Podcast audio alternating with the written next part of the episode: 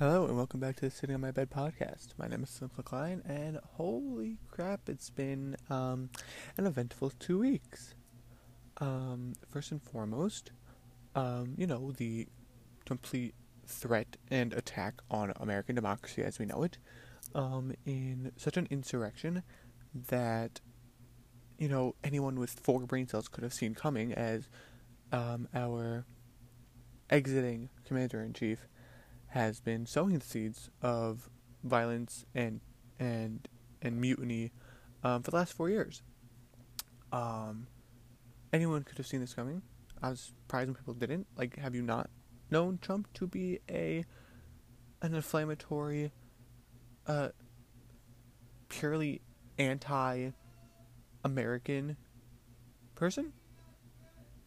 The fact that there were people who were trying to fly his banner and proclaim him and his um, ideals and morals um, above America's. It's pure Trumpism, is what it was. And as a Jewish person, seeing people in shirts like Camp Auschwitz and six million weren't enough, um, it it's blinding and glaring as to the fact that Trump and his followers are racist and sexist and homophobic and anti-Semitic and transphobic and Islamophobic and are just white supremacists and Nazis and terrorists. And it's baffling how anyone could try to explain how the people who've been trying to explain this away for the last four years. Oh, Trump's not a racist; he's just uh, an American nationalist. Or Trump isn't sexist; he's just this or that or the other. Clearly, you can't have one without the other.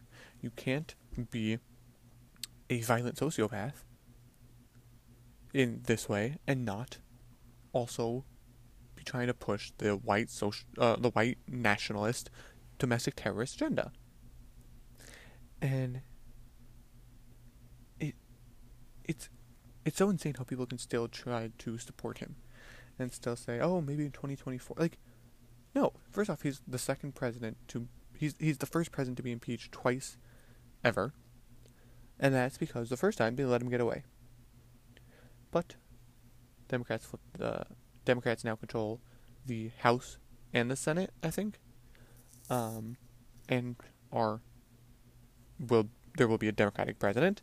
So now that there is nothing impeding Biden's um, ability to actually put laws into effect, hopefully we can see some change in this country. Um, that, in my opinion, will be for the better. I know I originally said that I didn't want to make this podcast too political, but this, but ignoring this wouldn't be apolitical. Ignoring this would be apathetic.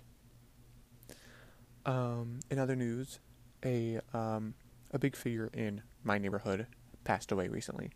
Um, his name was Aaron Dobin, um, and he'd been living in this community for over 60 years. Um, my community is a pretty small one. It was really, um, it was a really rich community back in like 70s and 80s and whatnot. They had like a yacht club, and they were just really high end. And then it went like it was like more of a vacation spot. And then it went really, really down um, very low economy, like very low class. Um, and slowly but surely, since like the 90s, early 2000s, it's been building itself back up. And Mr. Dobin's been through it all. He's been a huge member of one of our nearby synagogues, the one I personally am an attendant of, called the Young Israel. Um, and he, this synagogue specifically has gone through many changes, different locations, and he's been there through it all. He, I mean, like like being married for 60 years is an achievement. Being having kids for 60 years is an achievement. He was living here with being married and kids for over 60 years. This was his place of residence. This was his habitat his living space. This was his life. And now he's gone. It's really sad. He was a big big member of our community. He was a surrogate grandfather to generations of kids. Um, I personally had the um, the privilege of sitting next to him during services, um, and it's sad to see him gone. Um, so rest in peace, Mr. Aaron Dobin. You will be dearly missed. Um, in other news, um, like I mentioned last episode, um, I babysat for a family for a full week. From uh, I went to their house Wednesday, January the sixth. I officially started working quote unquote January the 7th, and the parents came home January 14th. Now, I was supposed to be up at 6 6.45 in order to get start waking the first grade twins up at 6.55 in order to get them dressed and ready for school because the parents warned me that they move slowly in the morning. So I set my alarm for 6.30 and I promptly fell asleep after it went off on the first morning and did not wake up again, again until 7.25, which was bad. Um, so first thing I had to do was get the kids up. I had to bribe one of them with $10, but thankfully these kids are rich, so, you know, $10 doesn't mean a whole lot to them, so he never asked for it again. Um, uh, second thing I did was set two more alarms for the morning, 6.30, 6.45, and 6.55. Um, and thirdly, I started learning like the kids' habits and you know minutia and slight quirks and whatnot. Um, I had to. Thankfully, the parents had um, meal prepped dinner. Like everything was in the freezer except like one night I had to make a pot of noodles, which I know how to do. Um, Sunday normally they make they make pizza, but they did not have enough dough, so I had to go and pick up pizza, which wasn't a big deal. They left me their car, so I was able to use it um, for errands and driving the kids to school in the morning. Um, the but breakfast and lunch I had to prepare every day in advance. You know, I'd ask the twins what they want for breakfast and lunch, and then I would make it that day. Now the twins were creatures of habit, but also like to copy each other. Um, you know, one of them he wanted cheese. He was must have been in the mood. He asked for a bag of shredded cheese for breakfast and his morning time snack, and lunch, and his afternoon time snack. I acquiesced. I was like, sure, bro, if you want it, if you're to eat it, it's protein, go ahead. I don't care. I'm not making you be healthy. I'm not your parent, whatever. That night, he's like, you know, I kind of got tired of the cheese. I'm like, you asked for it. He's like, yeah, but when I asked for it, I was in the mood for it. When I had to eat it, I wasn't. Which, unfortunately, is a, um, is a, a feeling I resonate with. It was one morning in particular where they had asked for pancakes. They the family had like these boxes of microwavable Eggo pancakes. Like they just put them in a microwave for 30 seconds, and it's like a pouch of five or something. And I told them there weren't any left, so they asked, "Oh, could we have waffles instead?" I was like, "Sure." But one of them, he went into the garage and found one bag of pancakes. I said, "Sure, go ahead." So then the other one said, "Well, I want pancakes too." I said, "Well, we don't have any more. That was the only bag." He says, "Well, then why can't we split it?" I said, "Well, that's not fair to him. He found it, and why doesn't he get the whole bag? It's only like five in a bag." So that caused a whole meltdown because of course it did. Why does he get pancakes but I don't? But but I found it, but he wants it. Blah, blah, blah, blah, blah, blah. So I wasn't dealing with that. So after I dropped them off at school, I went to the grocery store and, made, and picked up two boxes of pancakes and a box of waffles and a thing of syrup because they were out of syrup. I wasn't dealing with that anymore. Thankfully, there was only like two more days that had happened. Only like two more days before the parents came home, so I didn't have to deal with it very long. I didn't have to do much shopping. Um, but it was still the whole thing was an experience.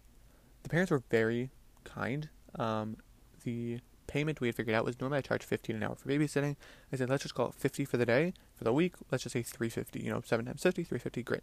They said, we'll even bump it to 4 because you're staying overnight. So we'll bump it up to 4, great. Which they paid me. Uh, well, they gave me $200 spending cash for the kids, which I used about 120 of it, but I told them I used about 100 of it, except I'm going to split hairs. And I had already deposited it, so I didn't have to pay anything in cash. Um, so they gave me the remaining 300 and then they gave me a $60 tip, which was really nice. We had not discussed it beforehand. I mean, I guess that's what makes it a tip. But they gave me a $60 tip, which is not nothing. Like, that's a crazy number. Like, that's another four hours of babysitting. Like, that was really sweet of them. And they said they will definitely be calling again. So I can't, you know, like, would I do this again for a week? I don't know. Probably not. It was intense and stressful and draining. And, like, I don't know if I could do it again for a week, but for another day and a couple hours, I think I would say yes. Um, in other news, I am getting the first dose of vaccine tomorrow. Um, I live in New York State, and New York State opened up vaccination applicants to education workers, which I am. Um, so tomorrow, well, today when this comes out, Sunday the um, Sunday the seventeenth, I will be going for the first dose at about twelve thirty p.m. Now, the testing site said, you know, make sure you do not come more than five minutes before your assigned time slot because there will not be anywhere for you to wait. We will send you away. Like, do not come before then. Um, which fine, I guess. Like, I get they don't want people crowding around, especially if it's people coming for a COVID vaccine. Crowding around would probably not be the best thing. Um, and I like to be exactly on time anyway, so it wasn't really a big deal for me. Um, but there were, I talked to some people about it, and there were some people who were like, anti getting the vaccine. It's like, what does that mean? You're anti getting the vaccine? Like, I've heard of anti-vaxxers, but like, you have other vaccines. Why wouldn't you get this vaccine? And they're like, well, why do I need to get it? Like, whatever. And I was like, because we need to get to like 70 to 80 percent of vaccinated people before we can go back to normal, so to speak. Before we can stop wearing masks, before we can stop social distancing. Like, it has to be like 80 percent in order to get herd immunity. So one person's like, well, I already got it. So like, when it comes to herd immunity, I'm good already. I said, get the vaccine anyway. Like, what's wrong with you? And one person, she's like, I, am just not gonna get it. Like, let other, I'll be part of the 20%. Let other people get 80%. I said, yeah, well, if everyone thinks like that, then no one's gonna be part of the 80%. Like, that's really self-centered and self. Like, if you have the opportunity to get the vaccine and you opt not to without a logical, valid reason, like you're just being selfish. Like, point blank. Like, maybe I'm wrong here, but there, I can't think of a good reason not to get the vaccine. There are no. It wouldn't have gotten approved if there were side effects or, or unforeseen consequences. It, they didn't make it from scratch. They they had to wait 45 days. I just saw an interview with Dr. Fauci um, that they had to wait like 45 days to make sure there were no side effects because that's the window within. Or they had to wait 60 days because 45 days is normally the the window when any side effects occur. And they waited 60 days just to be safe. And like everything's by the book and you have other vaccines. So what on earth are you waiting for? Like how could you not how could you not want to be part of the solution but are okay with being part of the problem? Now, that's the part I don't get. That people can just sit idly by and say, I'm not going to do what I can to help fix this. That's the part that really, really irks me. You know, it's like, how dare you? I'm giving a midterm to my students on Monday in the high school. Um, and after that, then I'm off for the whole week because it's midterms week, and unless you have a midterm, unless you're the teacher giving the midterm, you're pretty much off for the week. Um, and then right after that, I think it's midwinter, so it's a nice little break. Um, and I started getting my textbooks for the next semester. I'm taking two chemistry classes, a comparative literature class, um, a language development class, an English class, and a classic Greek and Latin class, which is interesting. Um, I don't know fills, it fills some requirement. I don't remember off the top of my head. Um, but while I've been working, I've also been, you know, still been the on-call sub slash tutor for the nearby elementary middle school. Um, one of the teachers called me and said that she was going to be out for a few days, and if I could cover her class so that when she told the principal she was going to be out, she would already have a sub. I said, yeah, sure, no problem. The principal called me, and she sounded a little less enthused. Um, the last time I subbed was for a fourth grade class, and it was a Friday, and the kids had been through kind of a ha- rotation of teachers. Um, so they were a bit very rowdy. Um, but this was going to be a Monday. It was a sixth grade class. Like, I knew a lot of them from camp, but at the same time, you know, they're sixth graders. I can be a little more stern with them. So as, but like when I don't know if I can with the fourth graders, and also the first day was just proctoring a test. Like it wasn't anything crazy. So the princess like, "Can you handle it?" Like, uh, I'm like, "Yeah, like no problem. Like, got it." She's like, "Okay." So it was two sixth grade periods. Um, the first one was like a three or four out of ten on the loudness scale, which isn't bad, but uh, during a test, it's during class, but especially during tests, you're supposed to be at a one max, probably usually a zero. Um, and it wasn't too bad, but one of the students asked if he could take the test outside because he was being disturbed, and I said, I you know, I want to say no, like I don't know if you can do that. And he said, Can I go ask the principal? I said, Sure, go ahead. What was I going to say? No. But going to the principal meant that the principal was going to be made aware of the fact that these kids were being loud enough that someone had to go out. So she came in and sat through the entire period. And then the next period, she came in and did the same thing, sat through the entire period. Now I was still going around like answering questions, get out on the test, whatever. But it was like she was babysitting me, babysitting them. And it just made me feel like it just made me feel that she felt that I was being incompetent. Like, I'm fine as a tutor, but as a sub, clearly it's a no go. Like, it just felt. It felt like she was being led to believe that I couldn't do it, which I can. Like, any sub or will tell you that the good kids behave their best on the first day, and the bad kids behave their worst on the first day. So I just wish she could have seen a second day where they aren't as crazy, but that's still a gamble for her to take. And she chose not to take it, which I can't really blame her for. It was supposed to be Monday, Tuesday, Wednesday. Tuesday, she there was another teacher out anyway, so she had me give them a free period. She had me supervise them during a free period for that period. I don't know what ended up happening during the period I originally was supposed to sub because then she asked me to to to supervise an eighth grade free period. Um, I don't know. I don't know what was what happened. I don't know what was supposed to happen. I don't know if the teacher came back early. I don't know.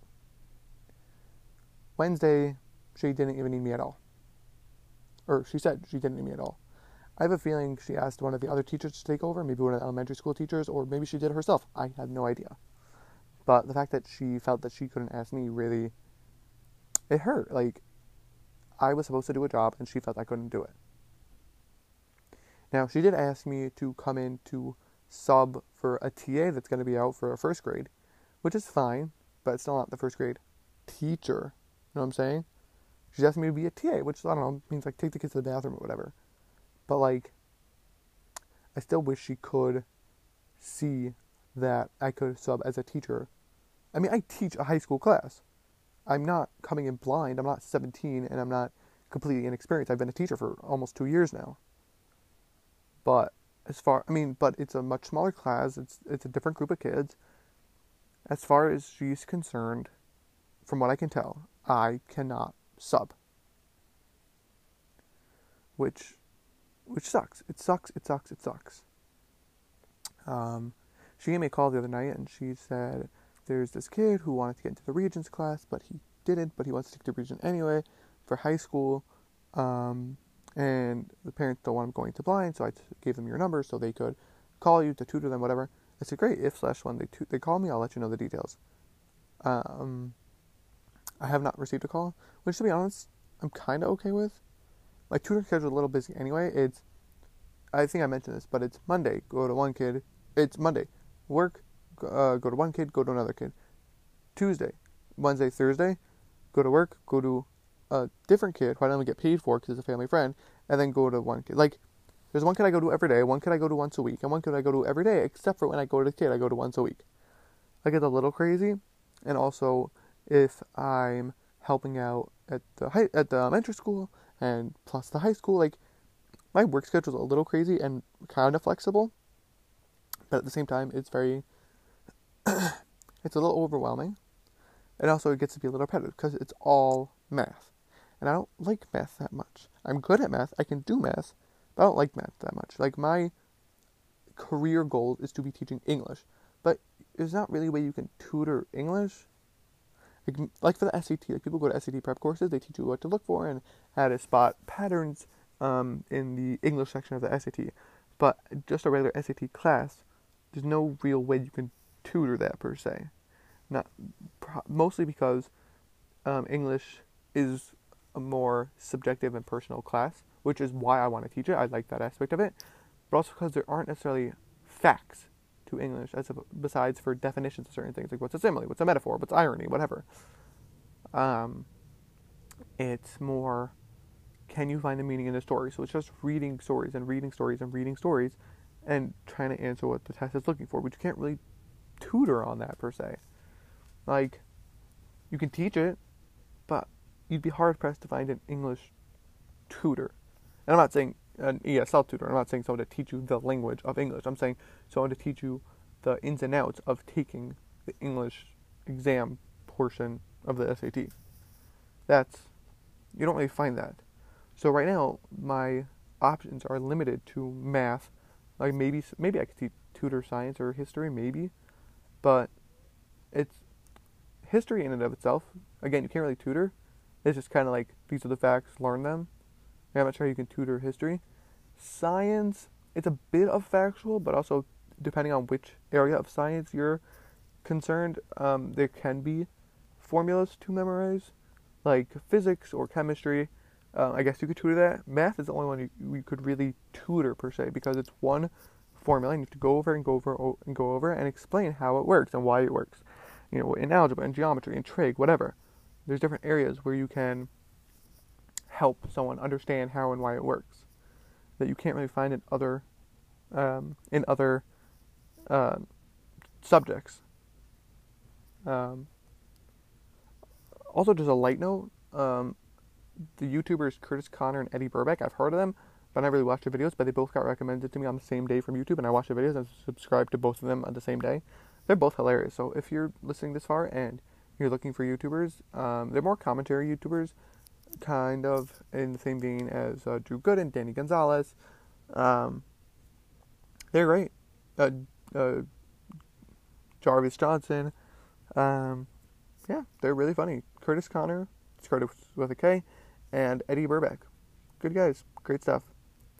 All right, that'll do it for this week's episode. Um, follow me on Instagram at simcha underscore Klein, S I M C H A underscore K L E I N, um, or and or on Twitter um, on, at Samander K at S A M M A N D E R underscore K. Bye.